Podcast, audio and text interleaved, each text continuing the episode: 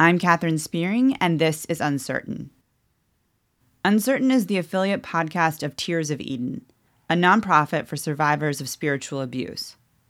At Tears of Eden, we hope to provide community and resources to help people navigate the devastating aftermath of experiencing spiritual abuse in evangelical spaces.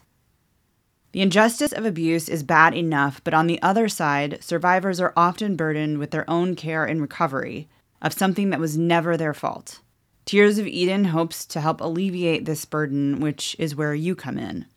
If you're a part of this community, either by listening to the podcast or interacting with the material online, I'd like to ask you to consider giving a donation. You can do that by visiting tearsofeden.org/support. I'll also place that link in the show notes. Today's guest is Aimee Byrd. If you run in the reform circles of the evangelical world, you've probably read some of her work. Her books include Recovering from Biblical Manhood and Womanhood, Why Can't We Be Friends, and No Little Women. Because these are the people who are called to care for the sheep. They're called to lay their lives down, not, you know, protect themselves and give themselves cover. It is the opposite of shepherding we can have you know check our theology down the list but i, I don't believe you if, right. if there's no love and no christ in the way that you shepherd and treat people on monday april 5th Aimee wrote an open letter to the opc her denomination addressing abuse in the opc and specifically addressing the way the leadership was handling it i'll link to that letter in the show notes this interview will specifically address that letter and the abuse and public slandering Aimee experienced that led her to writing it. Before jumping into the interview, I want to offer a framework for listening. It's pretty easy when we hear about abuse in a church to dismiss it with something like, oh, well, of course, it's that denomination. Or, yeah, that happened in that church over there, but it would never happen in my church. When you listen today, this isn't about one denomination.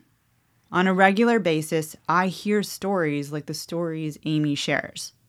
Abuse can happen anywhere at any time to anybody, and to say it would never happen here is the sort of place abusers target because you're not paying attention. With that in mind, here's my interview with Aimee Byrd.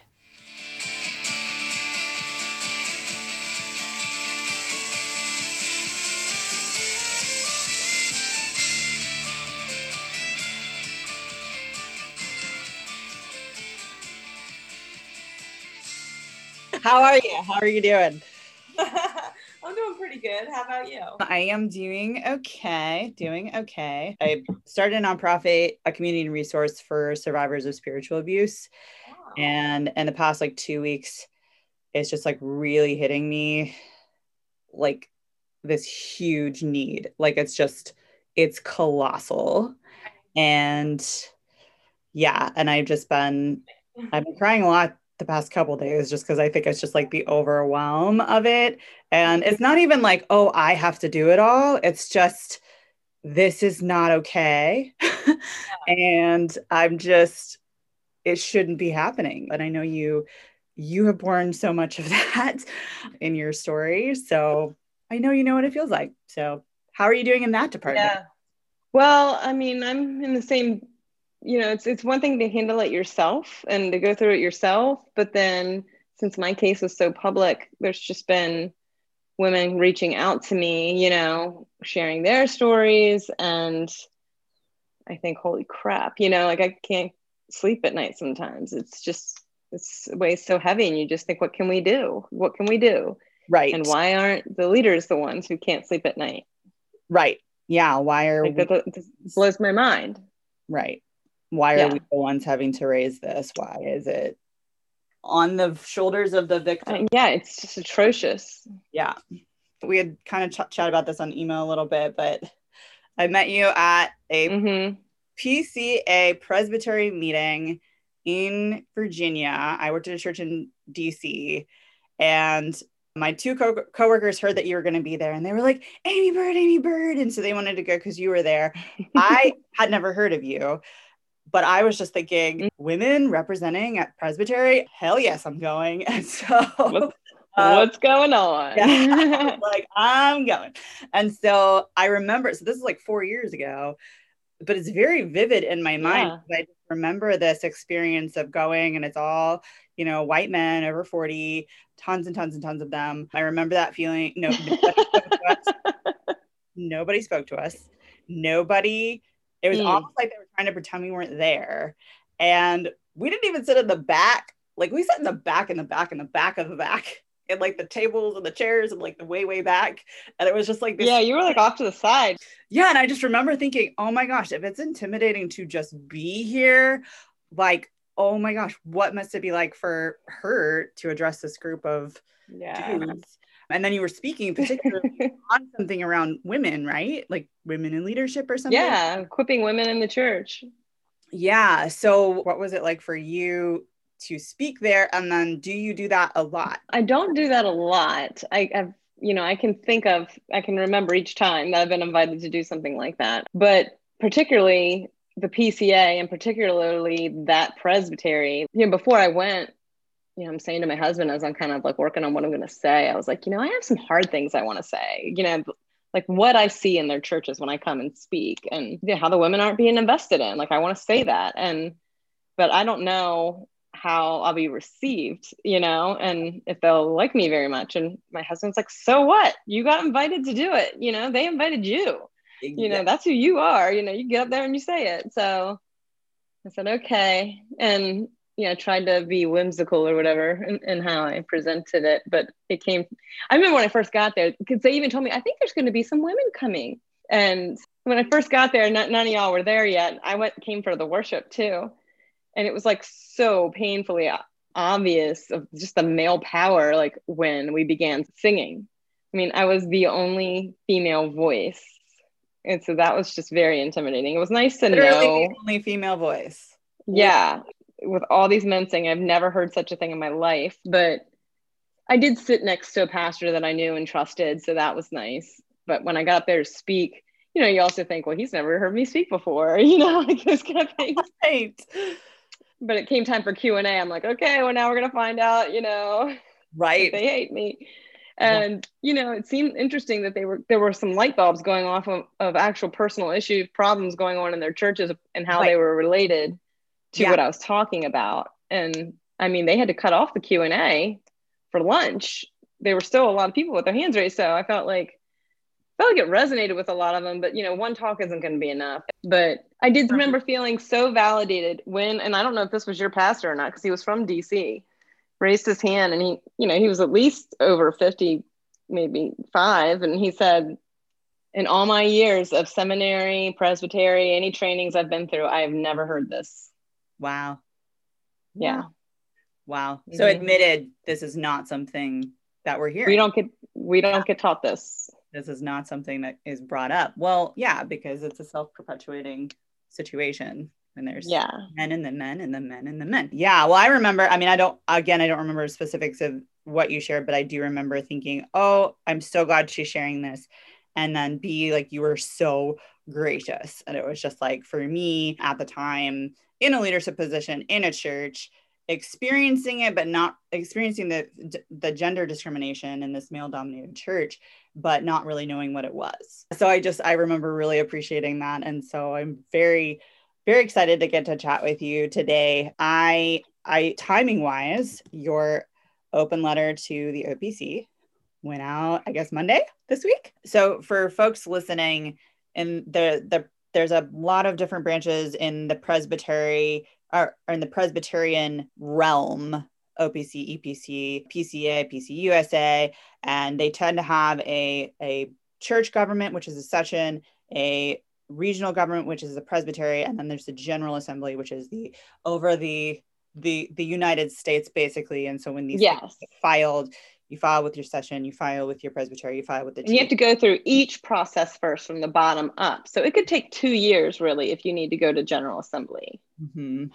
I would love to just hear what summary of events leading up to you feeling the need to write this since my case with the OPC has been very public, you know, not really by choice, but the way that I was being publicly reviled and, you know, the calling ahead of my speaking engagements and, and all that was unfolding on social media with the Genevan Commons group. And then on a lesser level, because I don't think this is necessarily abusive, but on the lesser level, the way I was let go at the Alliance of Confessing Evangelicals, like just all of that was very public. So I was fighting back publicly with the OPC stuff, particularly because these are officers in my denomination. And, and I felt like this is disqualifying. Like if this is if this is how leaders are able to behave in my denomination, well then, you know, I got to rethink some things here Right. because um, it seems pretty basic, right? So I did give an you know, example of some of the stuff that they were saying.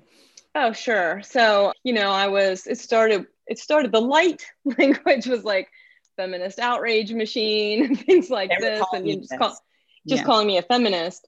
But then it, it escalated into calling me ungodly, you know, saying that I was never, you know, I'm not reformed, I'm not Catholic in the small c sense of the word, I'm, I'm ungodly, I'm Jezebel. They started making, you know, this group started escalating that was like a private Facebook group, but it had 1,100 members, and a lot of them were church officers in different denominations in NAPARC but it was administrated by some church officers in, in my denomination. And it wasn't just me they were targeting. I, you know, I was a main target, but they were after, you know, different women and men. There were some very misogynistic comments. You know, even they even sh- a uh, link saying, you know, this is misogynistic quotes by the church fathers and you know all these different misogynistic quotes. And and they said you know why can't we go back to this kind of thing? They were talking about how you know women don't have the same logic capabilities that men have. So they, they're making some you know why can't they just shut up and make us a sandwich? You know these kind of things. And then they were making some racist comments too that were were horrible and you know I, I might you know hold to the biblical position that homosexuality is a sin but i would never want to talk about homosexuals in the way that they were talking about them on, that- Right. on in that group it was it was hateful. It was hate speech. It, it took away their very dignity um, and personhood. Anyway so stuff that they were doing with me they started it started escalating beyond the name calling to like i was speaking at an event at the machen center for my denomination's women's retreat for their 20th anniversary of the women's retreat there. And so i guess the machen center advertised it and they kind of screenshot that and put it in their group and you know beware guard your families and your churches. And then it was like we're calling you know they're starting to organize people calling their churches and, and calling the churches in their area and warning them. And you're um, in this group. so in the way back i was added in this group when the administrator actually liked me he started not liking me when we had dr valerie hobbs on uh, the mortification of spin podcast because she had reported on a trial that he was involved in where a man was charged charged in the church and he lost his job at greenville seminary for not forcing his chronically ill elderly wife to go to the evening service on sundays Wow. for being a bad leader in his family and he was removed. Yeah, and he appealed the charges, and so it went all the way to the General Assembly. And so Valerie Hobbs reported on that experience, which you know revealed a lot of you know Yeah. a lot of junk.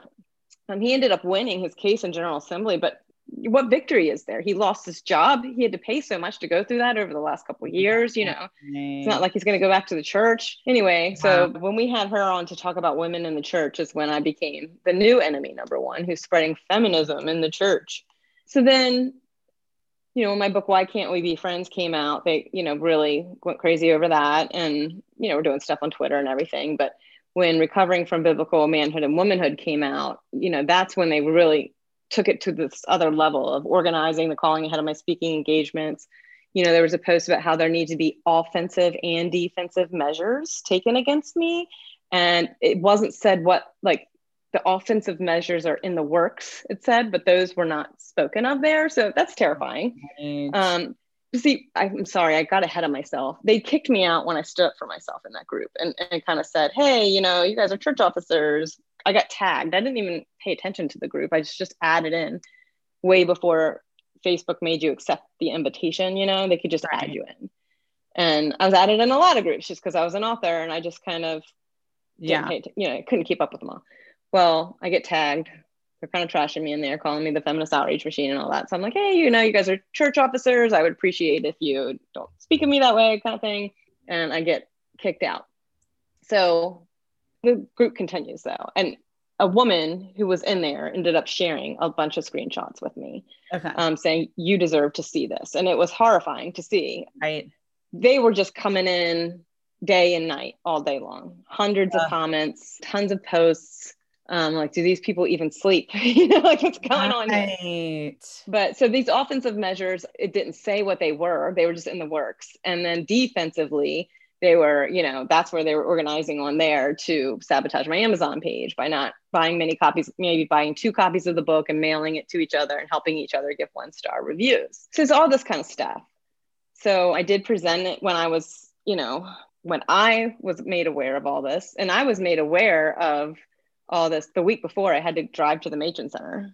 And so Right. that was also terrifying. I didn't know if they were going to be there. You know, some of them were Right. within that vicinity. You were like kind of physically scared. Like, Yeah, I mean, they joked around about having a Genevan Commons meetup there. And plus, I didn't know who was even going to show up after all these phone calls, you know, how suspect I was in coming. It was, you know, terrifying. right.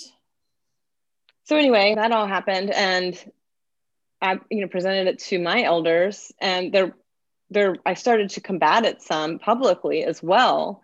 And there are some in the denomination who reached out to me who I did not know. After I shared the Genevan Co- Commons screenshot website that came on, kind of re- exposing this whole group, I shared that website on my blog.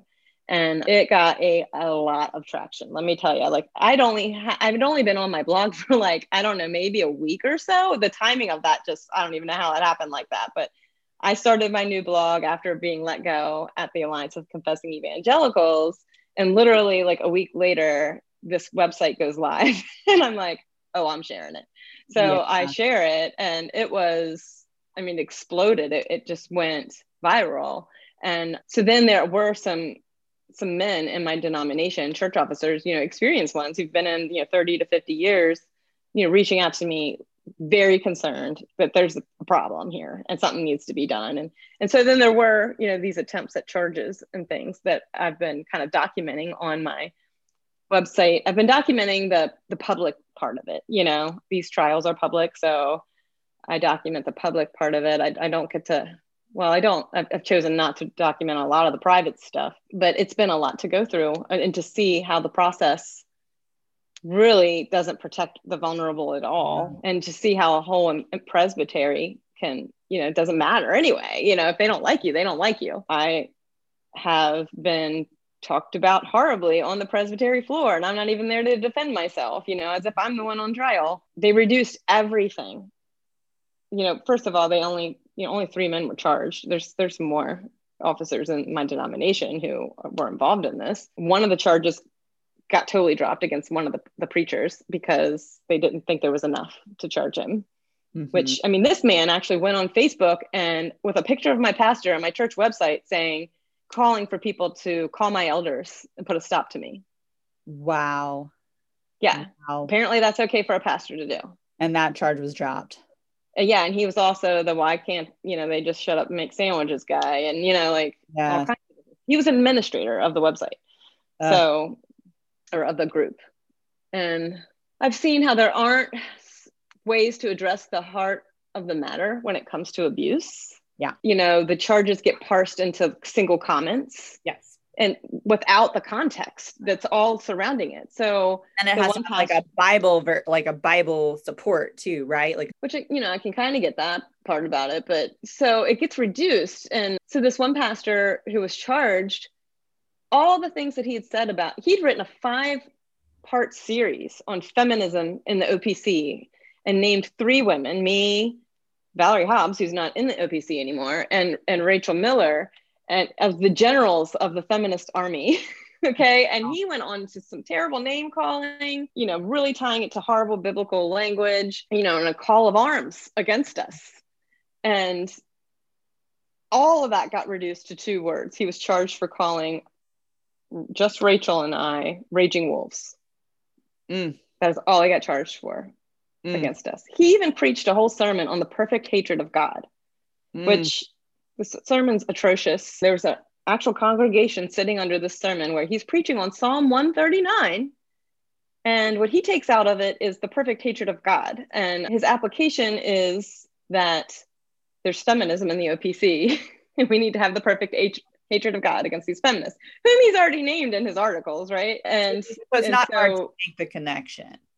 Oh, no. And then at the end of the sermon, he says, you know, if you're ashamed of this sermon, then I'm ashamed of you, and and uh, God hates you, His Son hates you, and I hate you. It's the perfect hatred kind of thing. That's how his sermon ended. Wow. Talk wow. about total despair, a, a, message of total despair. Right. Right. That wow. wasn't that got dropped. That was in the charges and got dropped. Him they that. said it was too vague. The charge was not loving his neighbor, and that sermon was one of the specifications, and they said that's too vague. Oh goodness. So I don't know. Each time these charges are brought, you know, before they even before charges even came, they instead of pressing charges, the presbytery, because all three of these men were in the same presbytery, they decided, well, we'll put together a commit a committee to investigate this, you know, because the screenshot website isn't evidence enough. So they put together this committee, but weeks go by, and you know, there was an open letter on my blog of church officers in the OPC calling this out as ungodly, you know, this behavior against the women in their denomination. And over 90 church officers in the OPC signed it. So that was a pretty big deal. That's yeah. In the perfect hatred sermon, this pastor actually called them out as, you know, you know, I forget what he said, but he said that they lied and he said something else. I don't know. But then he was talking about the feminism in the church that the godly men were fighting against. So they end up calling, you know, the signers of this letter and kind of interrogating them instead of, hey, let's reach out to the victims, see how this has impacted the them. signers. We'll talk to the signers. Yeah. Yes. They called the signers instead and like, what are you doing? So it's just, just been so many instances where I've seen, you know, it all comes at my cost. And and then what actual justice looks like is pathetic. The heart of the matter has never gotten to, you know, this is now going to go to GA because there were some, the, that one pastor, he was found guilty for calling us ruthless wolves. And his censor for that was just to be admonished. Uh, he wasn't even rebuked. Mm. And then he was also found guilty. And this is the whole reason why they strong arm went to court with the guy, ecclesial court trial um, is because he actually threw the whole presbytery under the bus in a letter he wrote to his congregation to defend himself. And so he was found guilty for that. And that he got two years suspension for.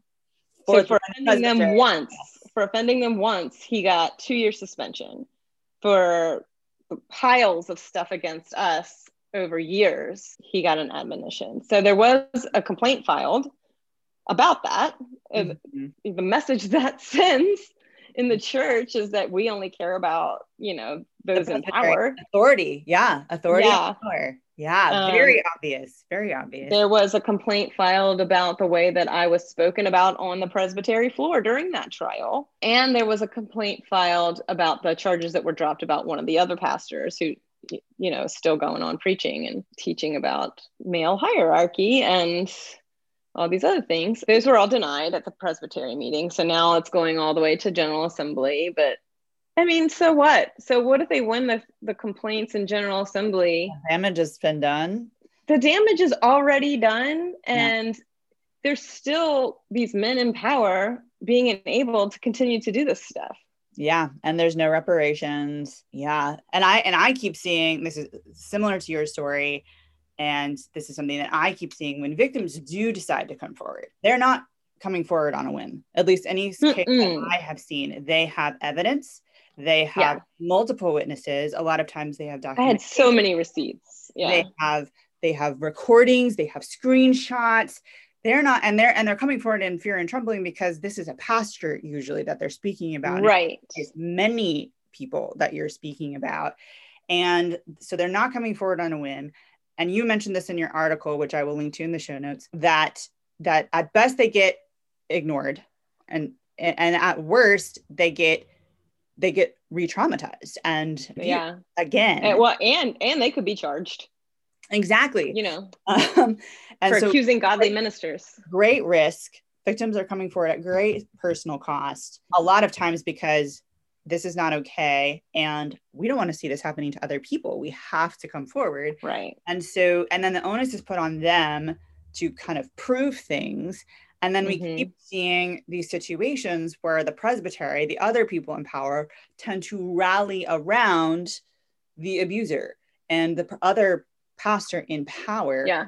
Why i mean it's obvious question but why do you think this happens and like keeps happening over and over. Oh, over. I think that I think that well, first of all, these guys are friends, you right. know, and it abuse is a complex thing. You know, people don't tre- tend to treat the people that agree with them, you know, and acknowledge and respect their power the same as they would treat people who disagree with them or who are challenging any of that. So, you know, people will say to me, "Oh, but this is such a nice, you know, such a nice person."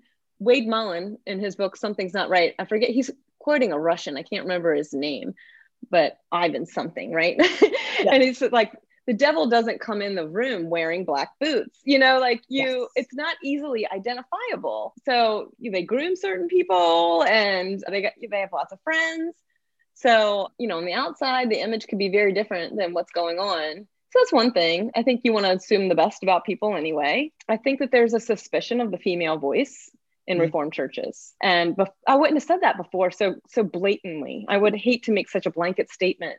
But the fact is that you know i've i've come to a lot of you know quote unquote good men who still had a really hard time listening to me because of what i was saying. And because i think they're so used to you know they go to school with all men and all male teachers. They read books by male theologians, you know, and they're in, with their elders who are all men. They close their doors and make their important decisions. And we're just not before them, you know?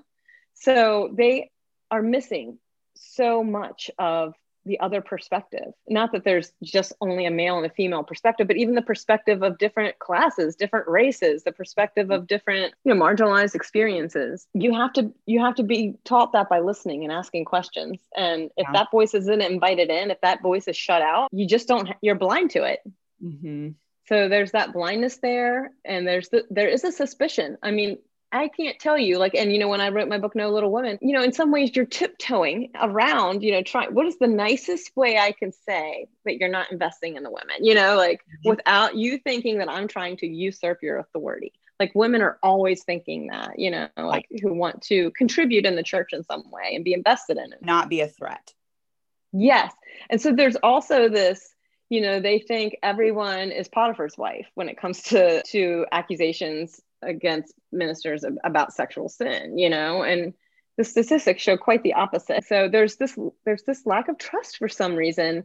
And you know, even in something like I was just doing another interview with Josh McNall, and he was talking to me about the Trinity debate, which erupted on my blog in 2016. And, and was another thing of the sun. Is that what? Yes, and um, that that started on my blog. Of course, I had to invite a man to come speak about it for it to you know take wind.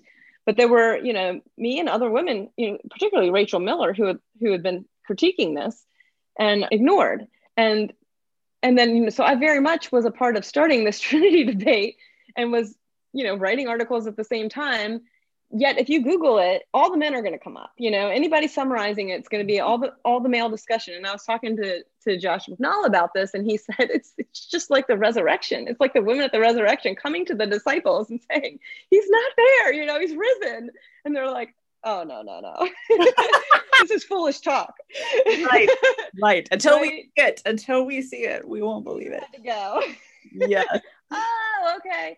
So i thought oh my goodness yeah it, it is like that in a way. So I think that there's this distrust of the female voice. And then there's also, you know, there's a certain, you know, and I'm using buzzwords here now, which they're good words. So I'm going to use them, but, you know, people want to categorize you for using them. And there is this privilege that you have when you're in power. And it's, it's interesting just how tightly they want to hold on to that. And I think what they're, you know, some people's empowers views of authority is and and the notion of power i have found to you know it's a huge dynamic in all of this which is odd because i guess coming from a position where i've never had that kind of power in the church you know and i never i don't you know, I'm never going to be a preacher and I'm never going to be an elder. And I'm pretty okay with it. You know, like I'm living a pretty good life. Yeah. I don't need to. So, but when you challenge, like when you say, you know what, this person I don't think is qualified to be an elder. They don't meet the qualifications. Maybe they should be shepherded instead of shepherding. That's like the worst thing you can do. Why is that? Is take their power from them. But, you know, you only say that you know, I've only said it in situations where they're actually the takers. You know, that's what abuse is. It's taking yeah. from others what isn't yours for your own gratification. Take. Yeah. Yeah. Mm-hmm. So it's very interesting. It's been very bizarre to see that kind of dynamic of yeah. So that, how you're wrapped up in that identity. So in your your article, you also mentioned like don't like don't try and deal with these things yourself like go to outside sources bring in well so um, yeah what i what i found because and you know this isn't something i'm going to really talk a lot about but i was dealing with this on a public level and in the broader level of the opc but i also am dealing with this in a local level because one of the men involved in that group was an elder of mine. Wow. So we've gone through it at my own church and that has been far more painful than the public stuff. And that's not something i'm really talking about publicly but i will say that what i found all on all levels and then now from hearing from so many other women in my denomination and other denominations that there's absolutely no training for pastors on abuse. They get none. None. Zero. So absolutely. they don't know they don't or have trauma. good training.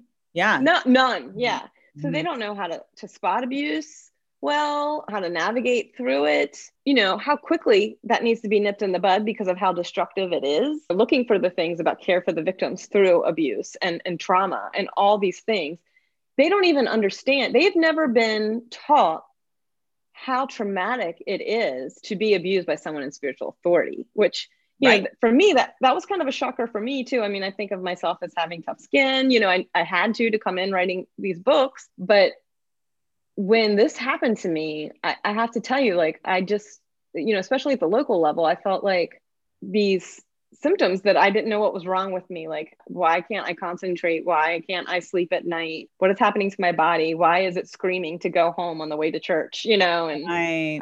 there was just this weight that was on. There was so much hard things to articulate. I couldn't read, you know, anymore. Like, I couldn't enjoy the things that I enjoyed. Like, my children are talking to me, and I'm like not zoned in on what they're saying. So, these are things that you just you couldn't understand unless you experienced them but then you know people in, in, in leadership positions need to know this they mm. need to know the, the, the power that they have over people because when you go to others who are it's just such a, a deep betrayal of trust you know deep violation of trust that i really have a lot of respect for the position so, you know, you think these are the people who are authorized to care for your soul. And then when they harm you, it is, it just rocks your world. So, and you're referring yeah, I, very specifically to spiritual abuse right now.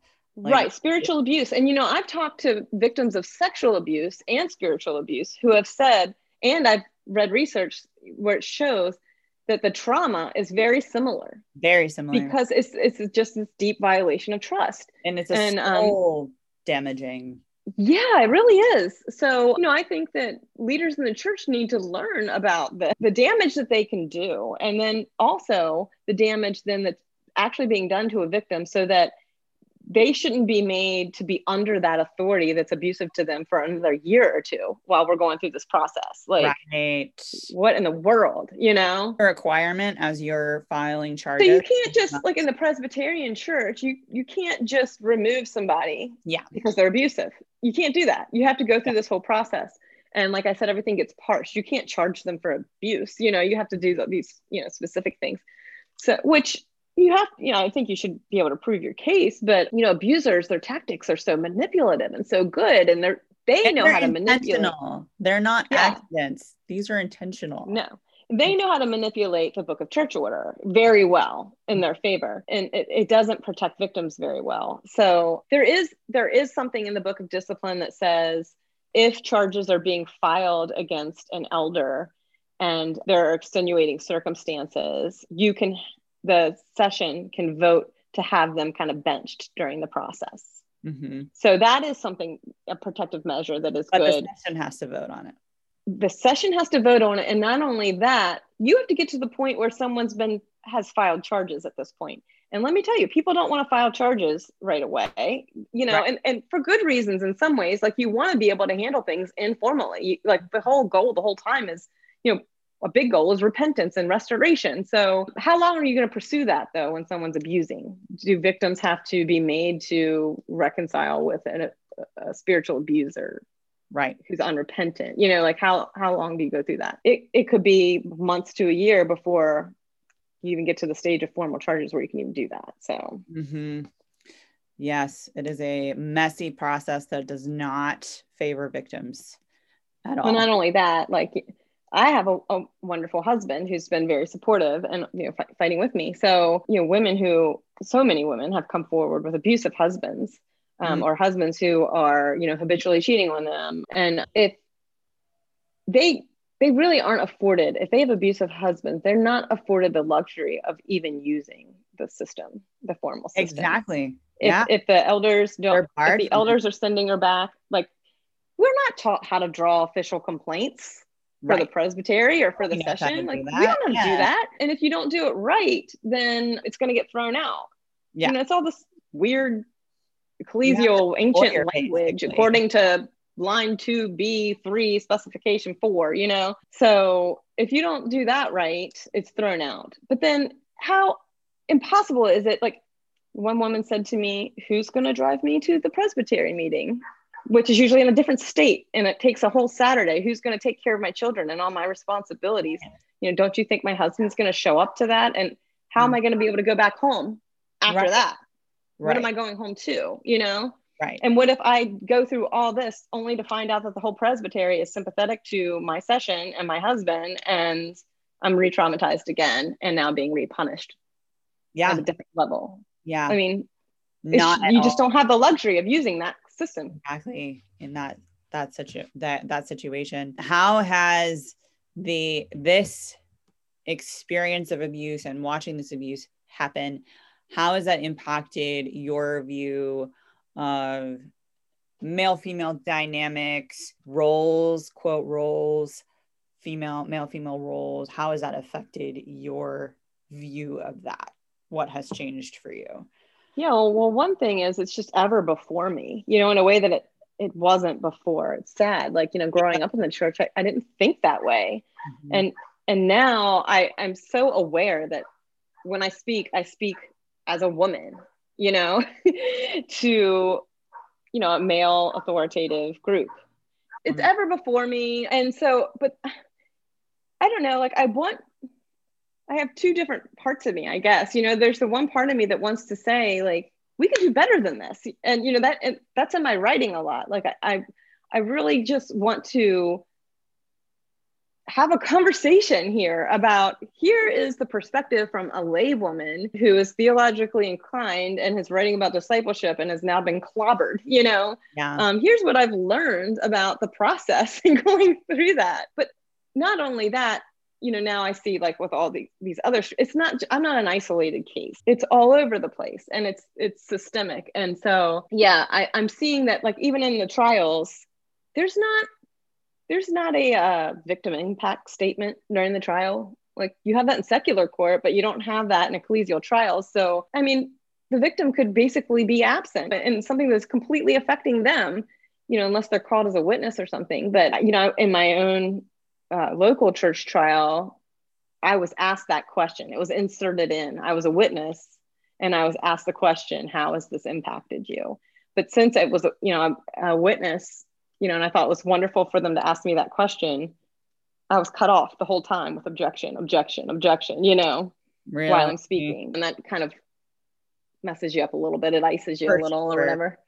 Yeah but so i'm just seeing the different dynamics between power and and male and female voice and the, the book i'm working on now that's coming out next march is called the Sexual Reformation Restoring the Dignity and Personhood of Man and Woman. And I have a whole chapter in there on male and female voice. The whole book, I'm kind of working in the Song of Songs, mm-hmm. which has just really ministered to me through all this. I mean, I really think that it just it's that's the the holy of holies of scripture. It's just like where christ is present with his people. We get that whole i think it invites us into like an, an eschatological imagination and we enter into the sto- the great story that all of scripture is telling. But you see this really interesting dynamic between the man and the, the male and the female voice. I mean it's very mutual but not only that it's it's dynamic it's fructifying and the, the female voice is drawn out. Like it's dominant. It, it opens and closes the song. It's um, over 60% of the song is female voice but also you have the man who you know represents christ saying let me hear your voice twice. Mm. you know and i just find that so encouraging Mm. Why aren't we doing that as the church? You know, the song itself is very evangelical, and, and he's calling the, the bride, the church, to be evangelical. But, mm. you know, we make up more than half of the church as women, and we, our bodies actually represent, you know, the collective bride of Christ, what we are all to become. Yeah. So uh, to me, that just totally transforms the way we should be thinking about women and women's voice. Yeah. And I would say, I would venture to say that that is the very definition of the purpose of power is using your power to give voice to people who don't have it. It's that's well, yeah meant for. I mean, it's not supposed to be power over and dominating. It's supposed yeah. to be power to. You're giving power to others. You're promoting their holiness.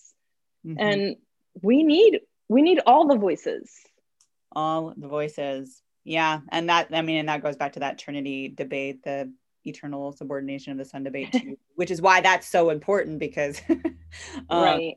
it's a it's a misuse of power and, and it defends it is. use of power. Mm-hmm. Um, yeah. So yeah, I guess how does how is your personal stance just on is that it would is that how you would classify your personal stance on the male female debate within churches? You talking about leadership or like what are you talking about? Yeah, just yeah, in leadership. Yeah, I mean, I think I still have growing to do in that area. I still see, I still kind of agree with some of the early church fathers' depiction of the pastor being kind of like John the Baptist identifies himself as the best man, you know, bringing the gifts to the bride. I do see, you know, something masculine in representation there. However, I do think the way that it's set up now shuts the woman's voice out. I, I think there's many more ways to incorporate lay people and their voices in the church and you know, men and women. And yeah, I think that our to me, there's just you know, there's all these different intricate layers to it. It isn't just the question of who can lead and where, but you know, what leadership actually looks like, you know, kind of that power too that you were talking about and what what masculinity even represents which I would say is, you know, the first to serve, the first to love, the first to give. That's what it's supposed to represent. That's what's Christ-like, you know, and and in our typology, eh, which is so vivid in the song, the woman, you know, she represents the second order. She represents our telos as the bride of Christ, but Zion itself, she's tied to. And so she kind of represents the realm of where we're headed, sacred space. And man represents the means that we're getting there which is you know this christ-likeness this laying down his own life kind of the whole economy of christ's work. So you know in that way i can see male representation in the, that role of preacher but that doesn't mean that women don't you know have exhortation in their function in a lot of ways and and shouldn't be invited to do that. And i don't understand how even in scripture and in corinthians you know the, the biggest section we have on, on corporate worship we've got women praying corporately leading in prayer and we've got women pro- prophesying. So how does that translate to the church today? You know we should at least be reading scripture and praying in, right. in corporate worship. And you know we've got these house church scenes which are very feminized you know, mm-hmm. we hear all this complaining about feminization of the church. Well, look at the early church. Uh, yeah. The church was made up of more than two thirds women in a society that was made up of over 70% men. Hmm. So there was something about it drawing women. it, it, well, first of all, there's something about it drawing women. And also i think that they were very welcome. They were a huge part of the spread of christianity. Often you see in the, the history that it was like secondary conversions is what it's called. It's like the women come in and then their husbands get converted. Mm-hmm. and even if they don't their children are considered holy paul tells us right? Mm-hmm. so they're spreading and multiplying the faith in that way. They're very involved in the ministry with paul with christ. You know most of the house churches that we have listed in scripture were you know women's houses mm-hmm. women's households the household was the the realm of woman management okay? Like so you're bringing them into the woman's space by having the house churches. You know she she managed the household. So there's just you know the language that we use today is ridiculous. No one was complaining about the feminization of early christianity. They were actually very happy with it. And you know paul when he shows up thinking you know he has this vision of these men needing help and he shows up and he finds Lydia, he's not like, oh, where's the men? He starts a church, you know, yeah. they plant a church. So it's just very interesting the language that we use now about women in the church and it's you know very fear based and the way that that women were such a part of the early church and i think that's what my writing has been about like mm-hmm. what is discipleship and what does a disciple do and it's so strange to me to get so much vitriol and because you are not even saying what they're afraid you're saying. No. And but that's just the thing. It's like when, woman is a slippery slope. Just by being. Yeah. Yeah. So it's like you can't give her agency and freedom. Yeah. No. And it's not a new story. It's an old story. It just repeats every generation every generation. Yeah. and i mean i really you know we've come a long way in some ways. We can but you know it hasn't i just read it hasn't even been 50 50 years since women have been able to open up their own credit card account. 50 years? Yeah, you know, that was a big deal for like women in abusive marriages or something like that needing to get out. You know, she couldn't get a loan, she couldn't get a credit card. So I mean, we've come we've come a long way. but I think and there's you know, women and men have paid a big price to get here. Mm-hmm. And but I, I think you know, for me, I'm not trying to be man bashing or even like woman empowerment. I, am just talking about reciprocity. Yeah. Um, and the need for that and the dynamism in it. And I see that as 100% biblical. And I want us to have our focus on where we're headed in, in the church. It's God's household. We're brothers and sisters. Let's treat one another, you know, for the eternal beings that we are mm-hmm. and in Christ. I mean, yeah. it seems pretty basic. Yeah. So, I mean, I just feel like I don't know. I, I still think that there can be and, and will be change. Yeah. Even though there'll always be sin, there's always going to be oppression. There's always going to be these things. Right. But I do think that, you know, there has been change. it's come at great cost and there will be more change. It's mm-hmm. going to come at great cost. And, you know, hopefully we don't move backwards anymore. Right. I feel like we've, I feel like we've really been moving backwards. Yeah. Especially with the, the abuse on the abuse exposure on the rise. Uh, yeah, and so finally, women. It, that's the exciting thing is that finally, women through social media have a voice. Mm-hmm. They might not have a voice in the church. They might have no way of mm-hmm. of expressing and exposing of getting justice, but now they have a voice on mm-hmm. social media, and that is huge. But you know what? My last article that you know kind of opened up talking about is just I'm calling for this humility in our own denomination, in my denomination, to say like there are there's all these abuse cases coming forward. We need help. We need professional yeah. help, yeah. and I, I, think the victims themselves like deserve this. You know, so many of them have left the denomination, you know, because they had no support. Now they have no way of coming forward with charges or anything because they're yeah. not a member. They deserve to be validated in the sense that it is so healing to hear from a professional like this was abuse. Absolutely. Because what they're hearing from the leaders is that the problem was them over and over again. So um, leaders. yeah. and so they, they carry that baggage. They carry that burden with them still. Mm-hmm. even though they know it's not true it's still it weighs. And you know mm-hmm. that's how pe- the, the, congregation looks at them you know and, and everything else. So you know to be able to have that validation would be huge for their healing to, to have the support from our denomination to say we care about you mm-hmm. we care about what's been done to you not only do we want because you know i can't investigate all these stories right and, and that they deserve an investigation. To say we care about you, this deserves an investigation. That way we can see laid before us what's going on here at some percentage anyway of anyone who's come forward. And then to, you know, and invite a third party professional to, to give an assessment of mm-hmm. how can we, you know, how are we harming victims in our system? How can we care for victims better and the vulnerable better? How can we prevent this kind of stuff? Mm-hmm. And walk well beside them through it, you know, in the process. Yeah. It doesn't mean you have to change the whole book of church order, you know. Right. There, there's some pretty simple things probably you can do for reform. Right. Yeah, that raises a question that's been coming up a lot just even just in the past couple of weeks that I know we're getting on time. I'm almost done. The this question that's coming up because this is starting to happen too, and I'm starting to hear more stories about this too. And this also happened at the church that I left a year ago. The people who end up pulling in the third parties are the people in power.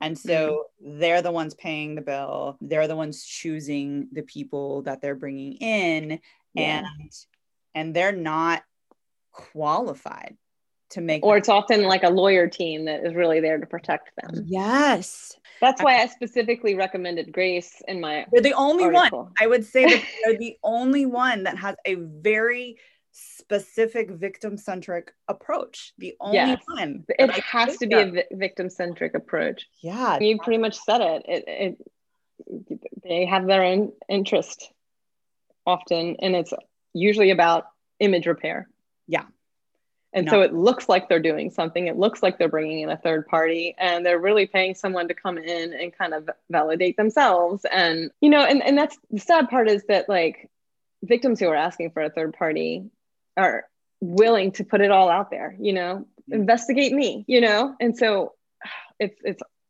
it's so sad. Yeah. Because these are the people who are called to care for the sheep. Mm-hmm.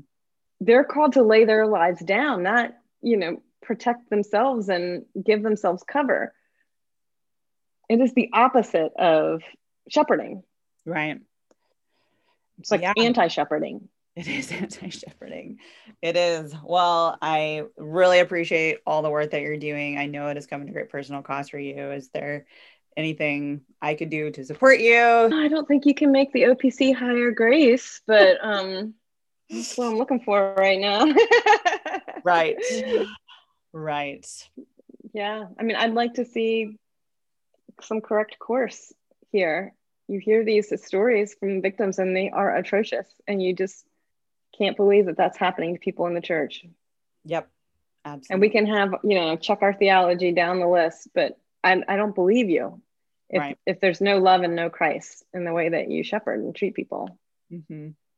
Well, thank you for all that you do. Thank you for what you've endured and I am supporting you. well, thanks for having me on. Thanks for coming on, and I hope you have a really awesome day. Okay, thanks. You too. All right. Talk to you later. Bye. Bye. Thanks so much for joining us today. Uncertain is the affiliate podcast of Tears of Eden, a community and resource for survivors of spiritual abuse. If you're enjoying this podcast, please consider making a donation by visiting tearsofeden.org/support. All donations are tax deductible. Intro music featured in this episode is from the band Green Ashes. Before you go, please take a moment to like, subscribe, or leave a review, and don't forget to share this podcast show with everyone you know. I'm Katherine Spearing, and I'll see you next time.